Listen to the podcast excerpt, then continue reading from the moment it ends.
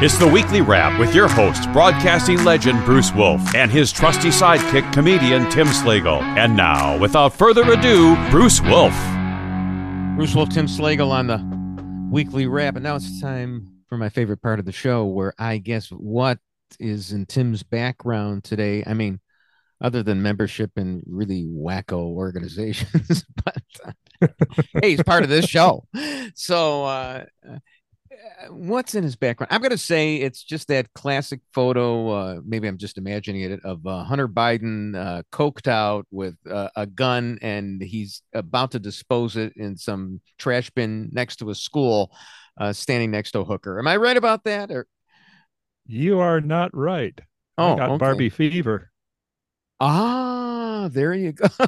And for those of you who aren't watching this, Tim is sitting there with a pink Pepto-Bismol behind him. Because did you actually see Barbie the movie? I know we're going to talk about it later, but I did not. Yeah, neither did I. So we're really going to be qualified to talk about it. But yeah, it's all pretty in pink, and you look pretty in pink as well. This, just out of curiosity, Pepto-Bismol is. Does it actually work? I mean, I used to take it. I used to try to give it to my wife. It always has for me. Oh, really? Okay. Yeah, it saved my life a number of times. Because you can't, when you're on stage, you can't say, "Oh, excuse me," for about 2 minutes. I really have an urgency. You start guzzling. See, I thought it was like placebo Bismol. I mean, it didn't really do anything, but it does. Okay, all right. You probably have severe issues then. Well, I mean, I've used Tums, but I also think that's just like candy as well. Oh, so that's an antacid. That's different. Oh, okay. Pepto-Bismol is supposed to work as an antacid. I've never had any luck. I don't really know the difference, and now, I mean, I'm not qualified as an expert in either stand-up comedy or what to do when you've got an emergency situation in a stand-up comedy. Pepto-Bismol is for nausea or diarrhea. Oh, okay. I found it to work. All right. Well, anyway, the reason I guessed Hunter Biden is because there was this plea deal that blew up. We're recording this on Thursday. It blew up yesterday in court. I'm happy to report that if you don't understand exactly what happened, then you're not alone, because just about everybody in the world, including the judge and the prosecution and the defense, as well as experts such as Andy McCarthy, whom, I drop his name. I do know him. I do know Andy, and I saw he had an article in the New York Post about it. He's got an article in National Review, and he was on the Commentary podcast today. And John Podhoretz is a pretty smart guy, and he said, "Andy, I mean, I really don't understand this." And McCarthy said, "You know what? I don't either, because it's kind of unprecedented. I mean, you have what should have been rubber stamped. It was a plea deal between the prosecution and the defense, and then the judge." And my theory, and you'll love my tinfoil hat being put on right now, is that Trump. This is a Trump-appointed judge, federal judge Mary Ellen Noreika. I think Trump made another perfect phone call. I think he called the judge and suggested that she blow up the deal. I mean, I guess one way of attacking this is that you can't give a guy immunity, the sweeping immunity from further prosecution, and then contend that you're still conducting an investigation into what he's doing, which could wind up getting him prosecuted. I mean, that's a Venn diagram that has nothing in the middle except a bottle of Pepto-Bismol, because I got nausea from it. But your view. They wanted it both ways. They wanted to be able to keep everything from Congress, and they wanted to be able to give him, let him off easy. I think my tinfoil hat, I don't think Trump called her. I think she just watched the news. Well, I mean, I think she strayed from the mainstream networks, and she might have watched a little Newsmax, maybe, or little something, or studied the Constitution, studied law, and realized, oh yeah, I'm going to adhere to it here. I mean, he could have gotten this gun case. Saying, oh, it's just, we don't prosecute gun cases so often. No, we do prosecute them when you're a drug guy, when you're a drug addict, and when you're caught dumping the gun next to a school. And we did. You can get a few years for that. And they gave him this diversion program on it. And then they also, all they charged him with, and there is no indictment in this case, which is also makes it difficult. But there were two misdemeanor tax charges. Well, that's not what they really could have gotten him on. He took in like $10 million or $11 million in income. And, oh, sure. Yeah. But the gun check, yeah, there was at least he lied on a federal right. form to get right. the gun, and then he carried it into a gun-free zone. I mean, you're right there. That's two biggies right there. Well, and he's got, well, he lied because, I mean, he's a drug guy, and that supposedly is something that the Biden administration, all the liberals want prosecuted, except, of course, when it's their own. I get that.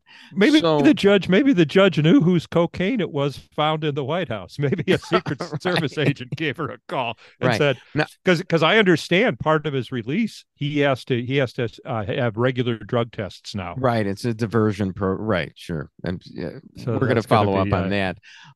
So he's going to have Secret Service peeing in a cup for him. Yeah, I thought, you know, I would strongly suggest that Hunter get Kevin Spacey's attorney. And that's all I got to say, because, yeah, that guy was found not guilty. So meantime, guilt implies remorse. Right.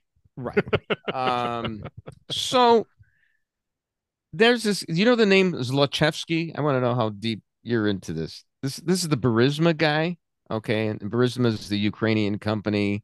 Uh-huh. He told the FBI informant that he'd not only spoken directly with both Joe and Hunter, but had also paid them $5 million each in bribes in order to pressure the Ukrainian government to back off from prosecuting him.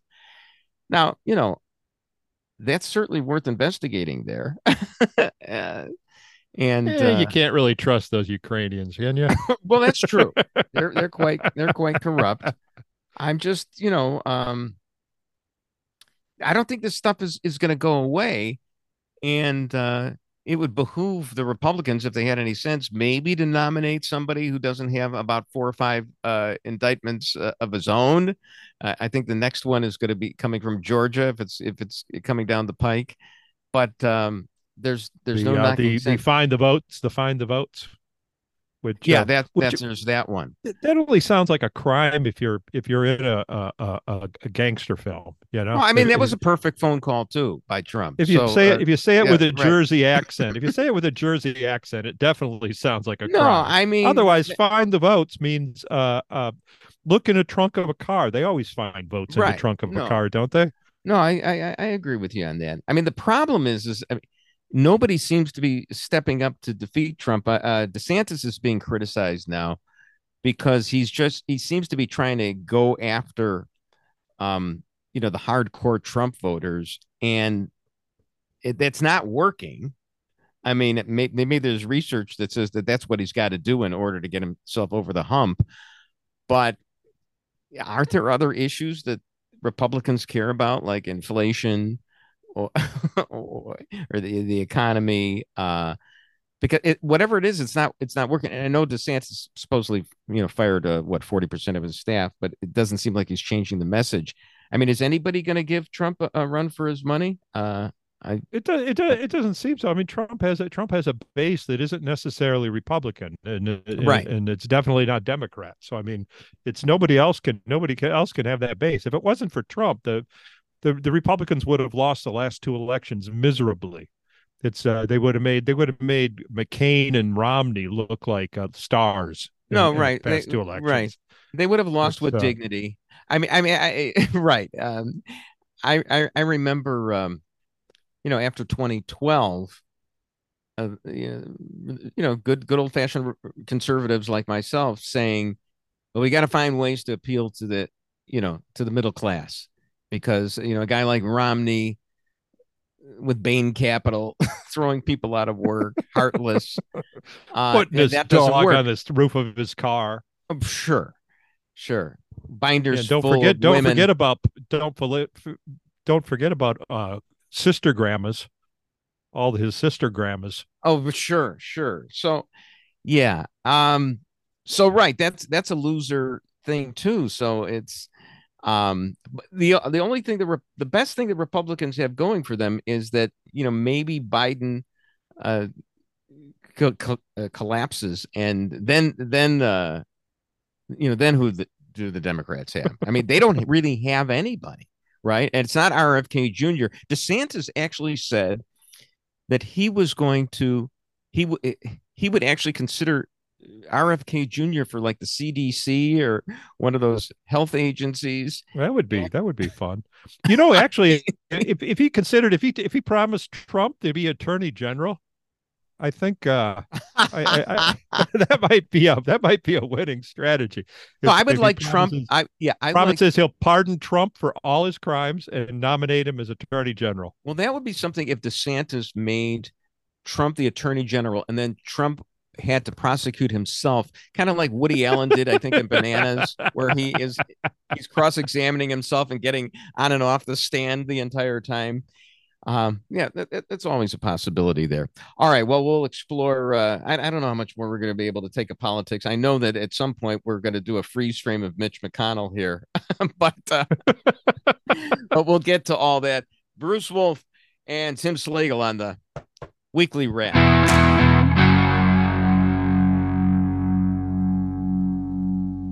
Kamala Harris is fighting back against new standards for teaching black history in Florida.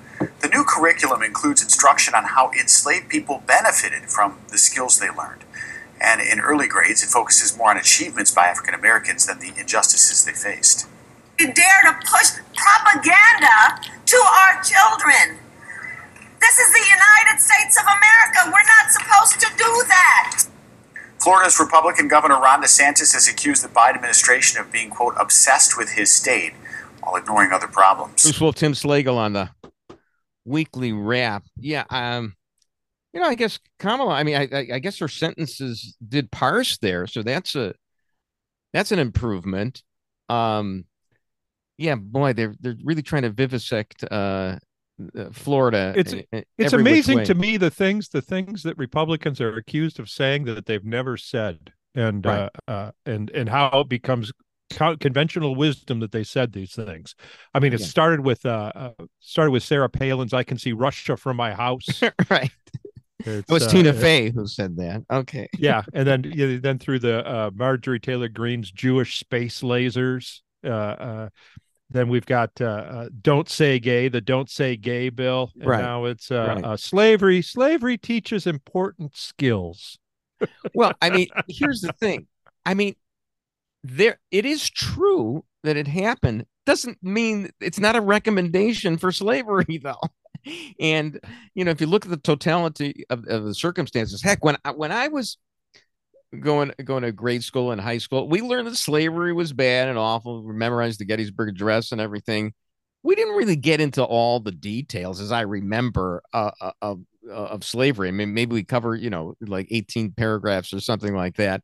It sounds like when I read about this curriculum that it really goes into detail on what the slaves had to go through, and that's all good. And in the process of mentioning it, that it does say, okay, they got to learn these skills. It doesn't mean they recommended slavery. So Greg Gutfeld, whom I don't have much sympathy for because he makes millions of dollars a year basically doing what we try to do. Okay.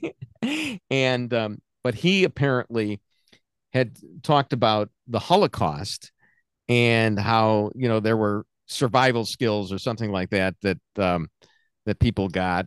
He didn't bring it up, but one of the panelists said, you know, would you say the same thing about the Holocaust? And he actually quoted Viktor Frankl's book, The Man's Search for Meaning. And I've read that book about 6 or 7 times. It's one of the most inspirational books, you know, I've ever read, because this is a guy who lost his entire family to the Holocaust. And he was in Auschwitz, and he learned how to cope and how to survive. And basically his lesson was if a man can find just a reason to live, he can undergo any kind of duress. It's any kind of how, you know, he can handle, as long as there is a why.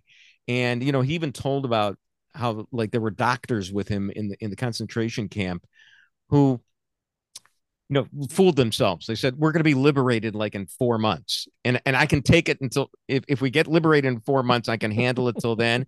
And then sure enough, 4 months pass and they're not liberated. And this doctor dies. The official cause is typhus, but basically had lost hope. And within a few months after that, they actually were liberated. And Frankel goes through this and explains all these skills that that he learned under duress, and that's all that Gutfeld was saying. But then I see these stories about how Fox staffers are saying, "Oh, he'd be fired if he were anywhere." Yeah, I guess he'd be fired because he's not allowed to tell the truth about anything. We have to we got to paint it a certain way. We can't handle anything. Didn't mean the Holocaust was a good thing. Didn't mean that it would have been preferable to learn some skills another way. I learned survival skills on the golf course. OK, that's that's my preferred way. But yeah, and people can't handle that. They can't handle it.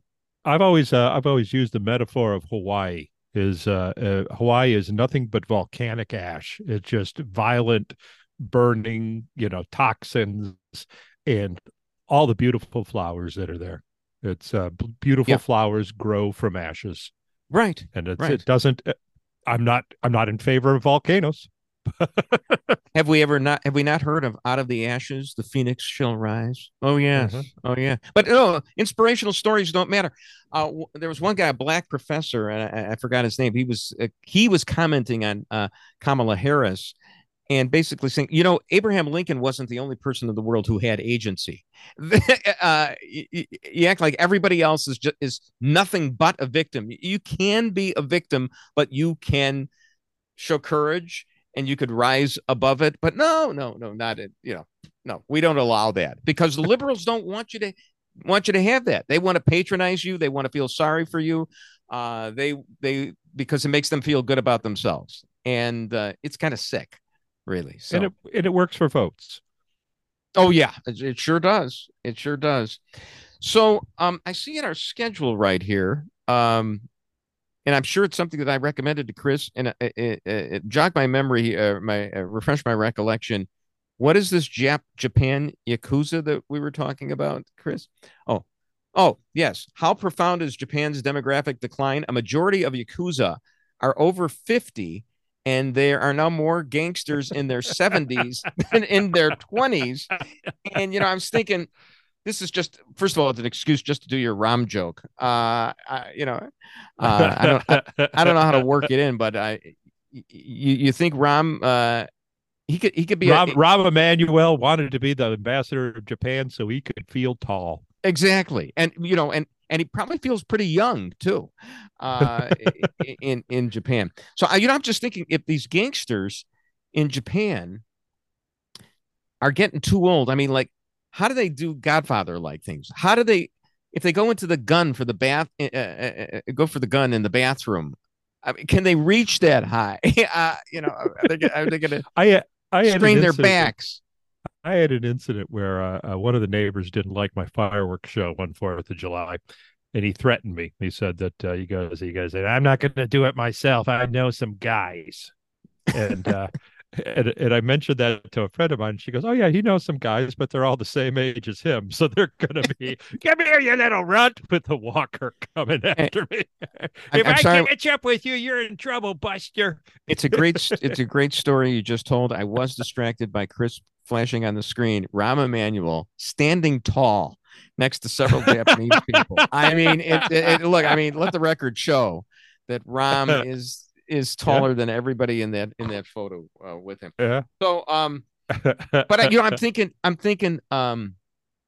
when like in The Godfather, he says, what do you do with the cannoli? You eat the cannoli. Well, what if it gives you acid reflux or something? You got to be really, and you don't have the Pepto-Bismol on hand. So, it would make the movie very difficult to make with everybody. Everybody as old as Vito Corleone at the end of the movie. So and speaking of old guys, how about Mitch McConnell? Nice segue there.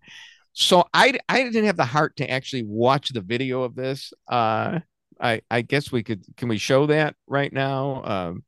But are we going to show? Are we going to show the whole thing? Because there's a lot. How long did it take? Going to be a lot of dead air. About 20 seconds. About 20 seconds of dead air. 20 seconds. We can actually talk over it. But right, and apparently he came back after this, and he and Biden asked him how he was doing, and McConnell made a joke. He said he was sandbagged. Okay, we are Mitch, good one, but that's a little bit like saying the jerk store called and they ran out of you, because when in the key moment. He froze and may have had a stroke. I mean, are they speculating that he had a mini stroke at that time? Or I'm not sure what, you know, after that fall, it took him a long time to recover from that fall. They said it was just a cracked rib, but he was gone. Now, which fall are we talking about? Did he face plant coming back from I heard that he had face planted a second fall? So ago? It was like months ago that he had fallen. There's something recent, I thought. Yeah, that happened as well. So, yeah, I'm sorry about it. You know, here's the thing. So, and I saw this, you know, the picture of him frozen, which is the best way to look at it. I mean, you get you don't have to see the video which shows him just standing there. But I saw that yesterday on Twitter. And then I also saw some video, and I don't know we have of it. It's Mick Jagger. 80 years old yesterday. And I was thinking, you know, before I saw the video of Mick Jagger, I was thinking, can he even try to get satisfaction anymore? You know, all kinds of, you know, joke. Well, the guy is standing there. The guy is like fielding soccer balls. They're coming at him from all different directions. And he's giving headers and he's kicking them sideways, forwards, and he's dancing at the same time. It was just amazing. I was kind of hoping like he did like this for 20 seconds and then, you know, they had to get the defibrillator for him. But he looked great for about 20 seconds. And it's Mick Jagger. And I'm thinking, here's Mitch McConnell. Give him shelter. Yeah. But same age as Mick Jagger, Mitch McConnell, Joe Biden, all the same age. And they say drugs are bad for you. I mean, the guy is 80 years old and he looks like I remember when Mick Jagger and he had a youth that we all idolized, right? As far as the drugs, the women, the cigarettes, everything. The booze, yeah, and guy goes to the London School of Economics. It's all, you know, it's all this big act for six or seven decades or whatever. And he gets away with the whole thing. I remember when the Rolling Stones were in Chicago in the late, in like 1978 for their farewell tour at Soldier Field. And I actually did a parody, you know, because this is what I did, about the White Sox of 1959 called Dumpin' Norm Cash. You know, I mean, you're a Tiger fan. Yeah, I mean, I think I remember Norm Cash. Bit. Yeah. No, so it was called Dumpin' Norm Cash, about trading Norm Cash to the Tigers. And I did this parody, and I was working for WXRT at the time. The DJ interviewed Jagger and gave him a copy of the parody, the song. I mean, I don't think he ever listened to it or anything, but he thanked him. So I actually got a thank you from Mick Jagger in 1978, and that, you know, that has carried me to this day. But wow. Kudos, as Michael Jordan would say to Mick Jagger, for maybe we should make him the minority leader in the Senate right now. It'd be kind of fun. Absolutely. All right, Bruce Wolf, Tim Slagle on the Weekly Wrap.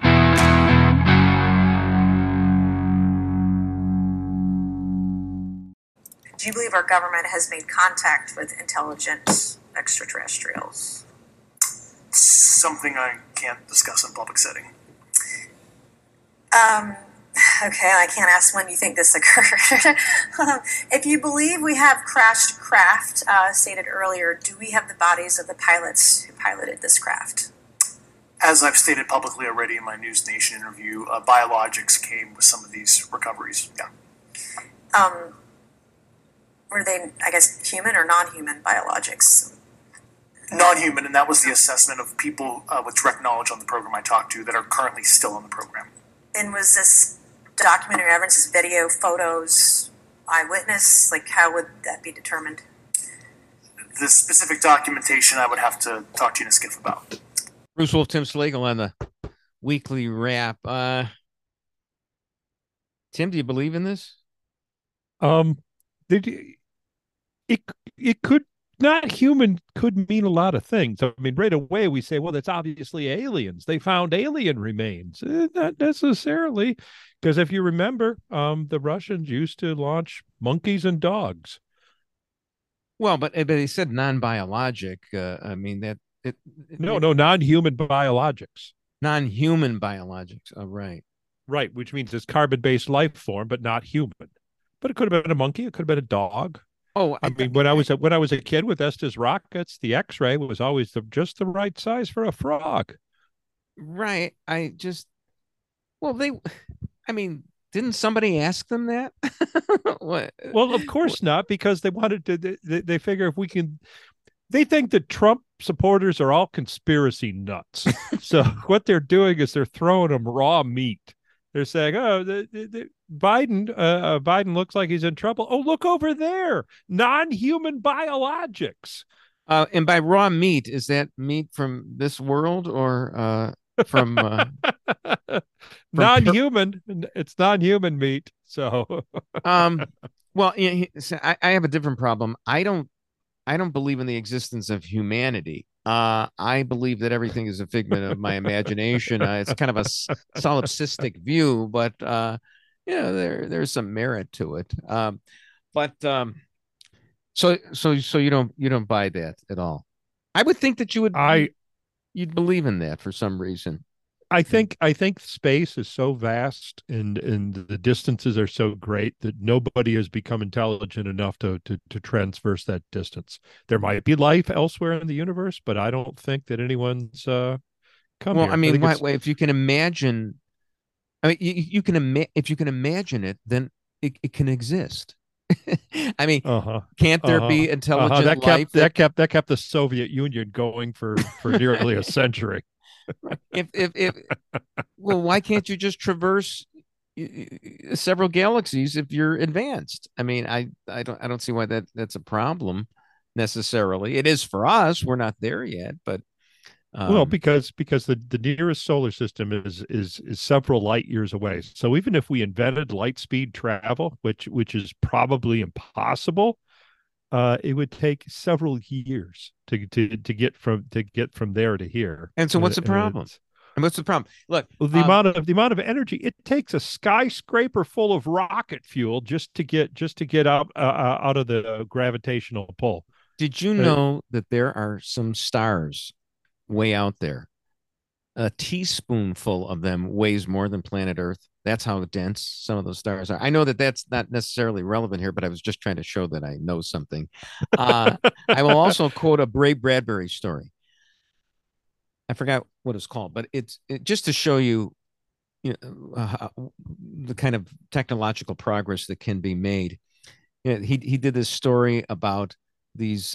We had launched a flight to Mars, I guess, or Jupiter, let's say. And we launched it, and it was going to take 100 years to get there. And so we had equipped, everybody with hyperbaric chambers and all that. And we were all set. And they went on their trip for 100 years. And 100 years later, they land on Jupiter and are greeted by a party from the United States that had launched 50 years later. So, I mean, that's... So these things are possible. Now, what's that a picture of that?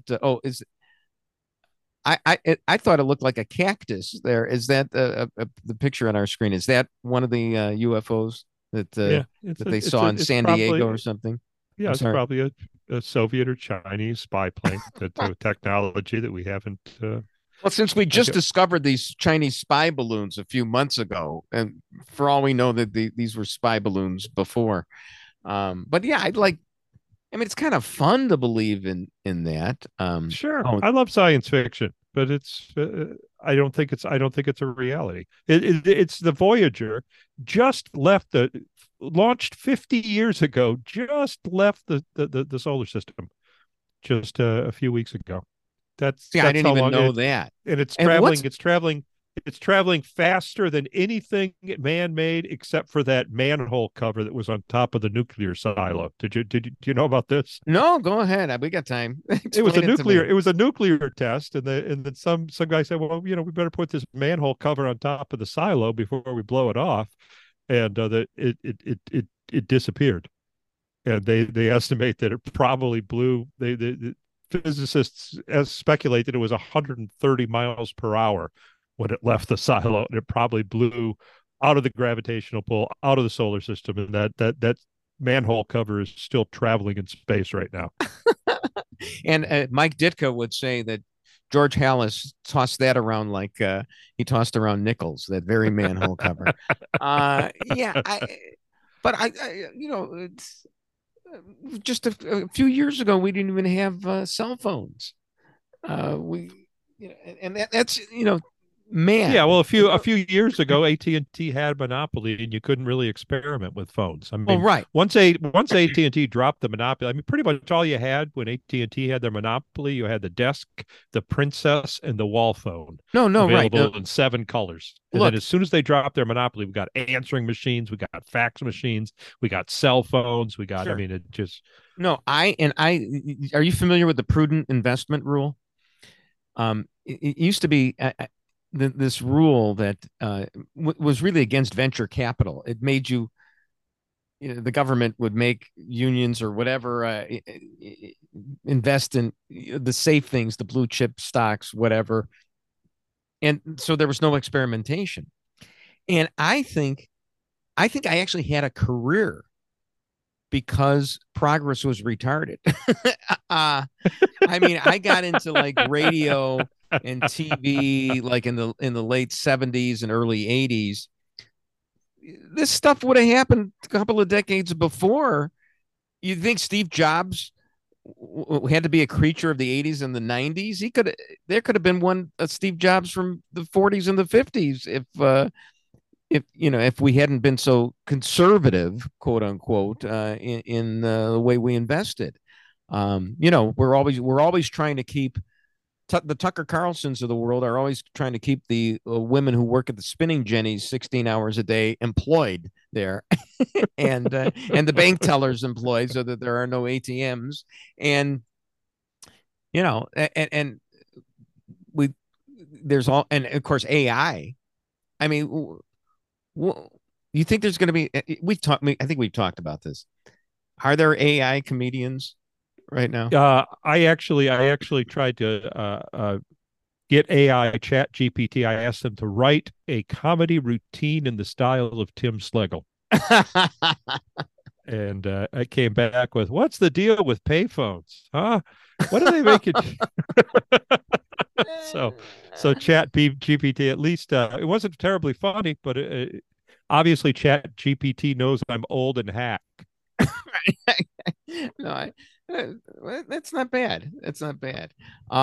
Anyway, we'll continue this discussion. When you say the Voyager just got out of the solar system, pardon my ignorance.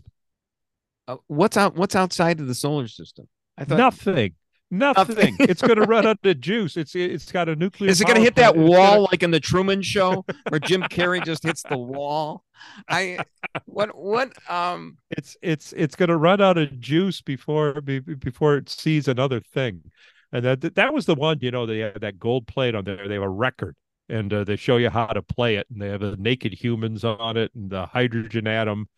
And so it's hopefully that centuries from now somebody will find it. Was there like a time capsule with that's what Dwight Eisenhower's medals and stuff like that? It was a gold platter with music from the late 70s, which hopefully hopefully an alien does not figure out how to play it, because that'll definitely inspire him to attack us. How did they decide which disco song to put on the Voyager? Was it Donna Summer, MacArthur Park? Because, you know, they figured they don't have to play it that many times, and because it's such a long record, you know, as it traverses the entire universe. At that point, wasn't the Super Bowl still being? Wasn't the halftime show still up with people at that point?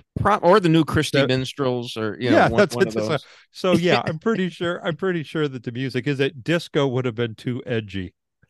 So it is possible that the life on another planet in another solar system will, as soon as it hears that record, it's just going to throw that Voyager right back at us. and frisbee that manhole cover all the way back to George Halas's grave. All right. Well, so you didn't quite answer my question here, Mr. Science. What is beyond the solar system? There's nothing.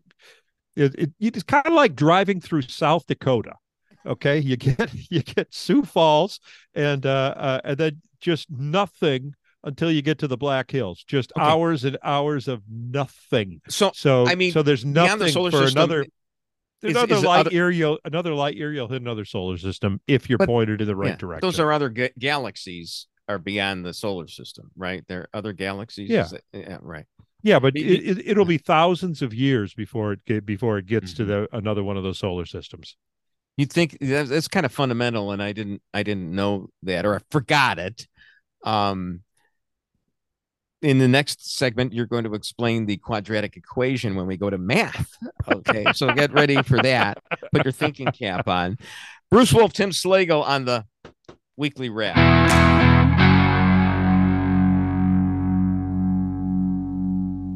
We're following more breaking news for you tonight. Sources telling WGN Blackhawks principal owner Rocky Wirtz has died. We're still waiting for more information to come into the newsroom.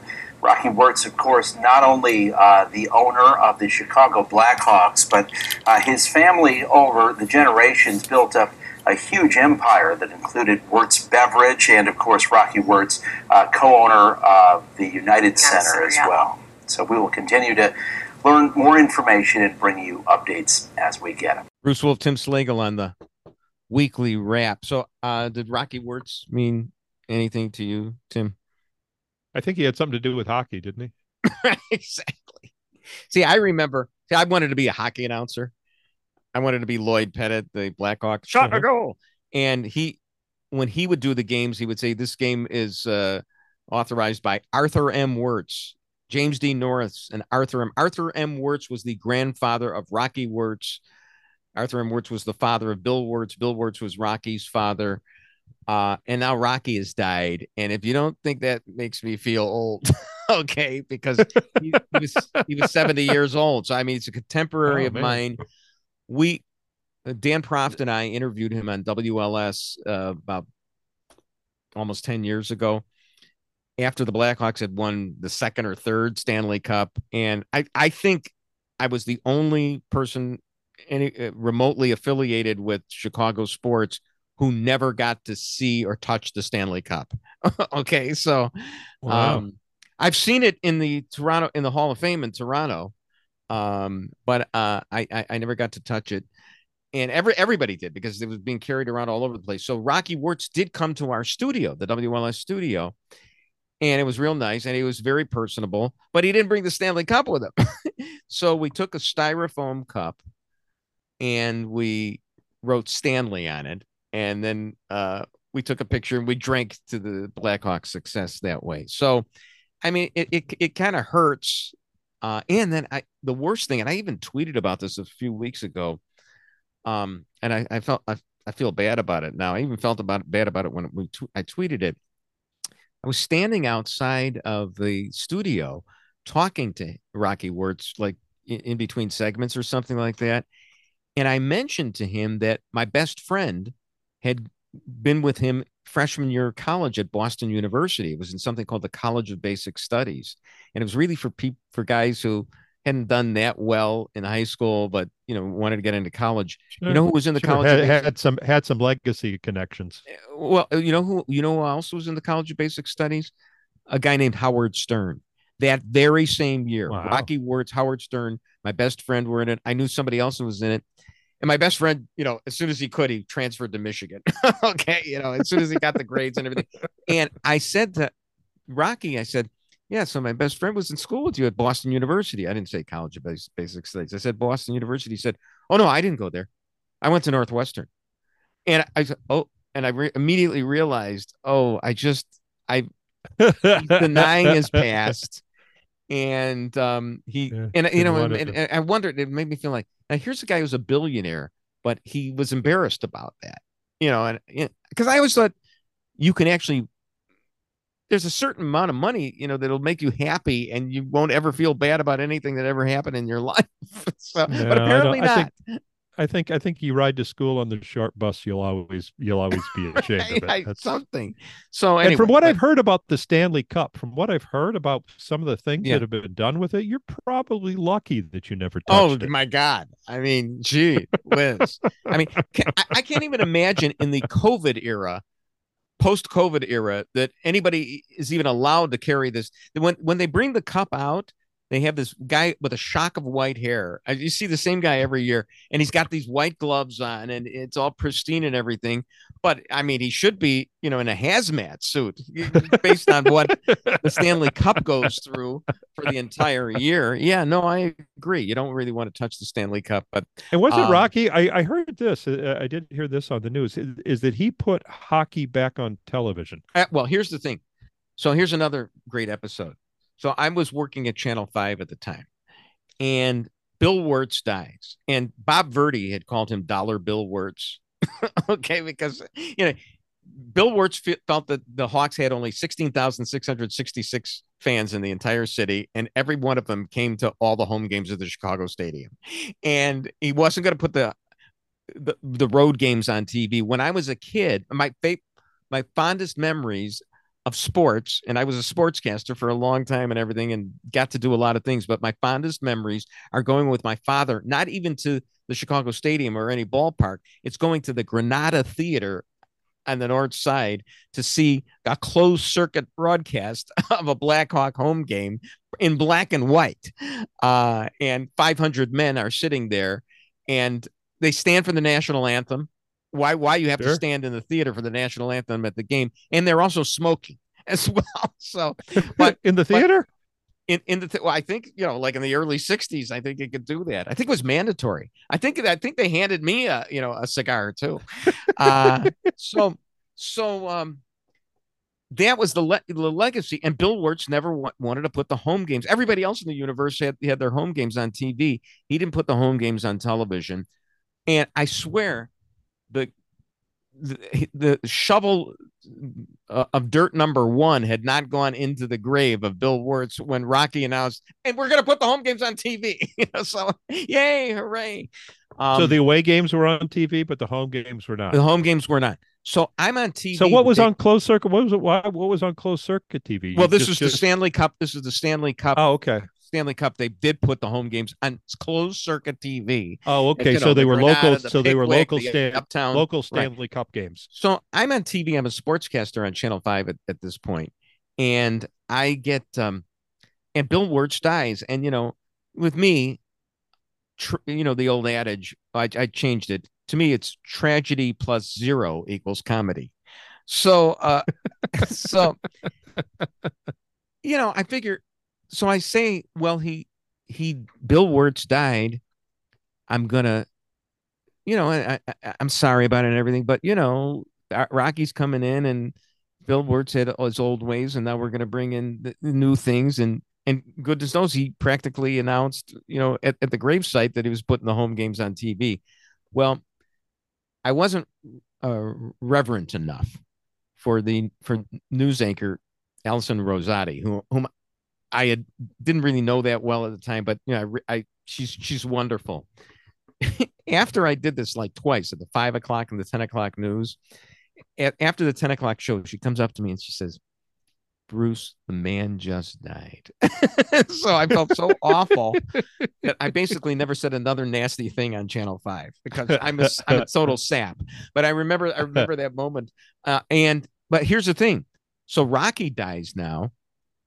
And they say, and nobody's given him any space. I am, because I'm old and I'm not. But now every obituary, it says, oh, yeah, sure. He revitalized the Blackhawks and he won 3 Stanley Cups. But I don't know if you remember, there was this incident with this player named Kyle Beach, who was sexually assaulted by the video coach. And it wound up, you know, being a calamity. The president of the Hawks, John McDonough, basically he was the scapegoat for this, maybe justifiably so. The former coach, Joel Quenville, was knocked out of hockey. I mean, he won 3 Stanley Cups. So you know, that was a stain on the Blackhawks.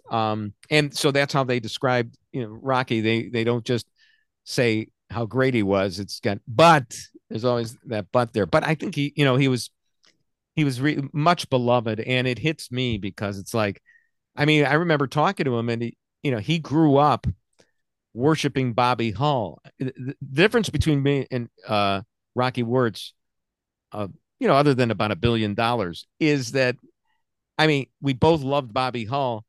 He got to skate with Bobby Hull. Okay, come over to the house, you know, or the backyard, and you know, and we can ice skate together. But anyway, it's pretty sad. It's a you know, time moves on, and just to show how old I am, I don't have the heart to.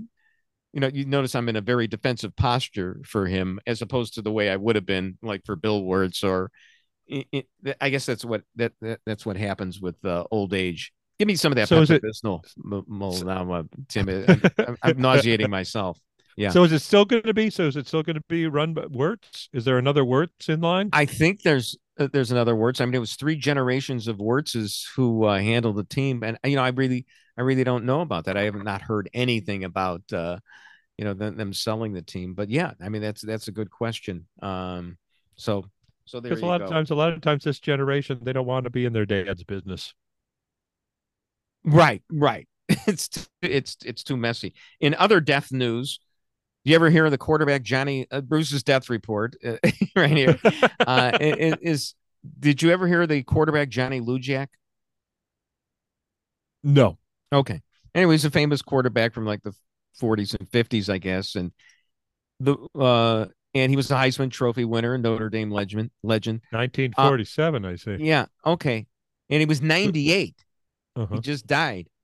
Well, you know who Larry Lujack is, right? Yeah. So Larry Lujack took his name from Johnny Lujack. Larry Lujack's name wasn't really Lujack, and Larry died about 10 years ago. So that's how long, you know, tenured Johnny Lujack was, because Larry, as a kid, took his name from Johnny Lujack. And, you know, usually you take your name from somebody who predeceases you. Anyway. I did not know his real name was not Lujack. No, it is not. I mean, doesn't that sound like a made up name? I mean, it's a nice alliteration. I forgot what Larry's real name. I think Larry's real name is Luckman. Larry Luckman. He was actually named for Sid Luckman, but he preferred Lujack. No, well, Luckman sounds like a good radio name. Maybe Saint Luckman, huh? Larry Saint Luckman. Yeah, right. Well, you know, there was this poor guy at on WLS, you know, and I considered myself the heir to Uncle Lair at WLS, and I wound up being the morning show host at WLS after Larry Lujack, and I even got to talk to him a couple of times. Dan Propt and I both got to talk to him. Larry Lee Blankenberg was his name. Anyway, there was a guy. Okay. Larry Lee sounds like a good radio. Well, that's good. That's real good. But you meant to mention the Saint there. There was a guy who just had the job as morning show host on WLS a couple of jobs ago. Couple of DJs ago, or hosts ago, and his name, I believe, was Bruce St. James, and everybody thought that was a fake radio name. This is how bad it was for this guy. He didn't let nobody listen to him at all for 2 years. It wasn't a fake name; it was his real name. But man, nobody believed him, and nobody listened to him, so he left town. Anyway, Bruce Wolf, Tim Slagle on the Weekly Wrap.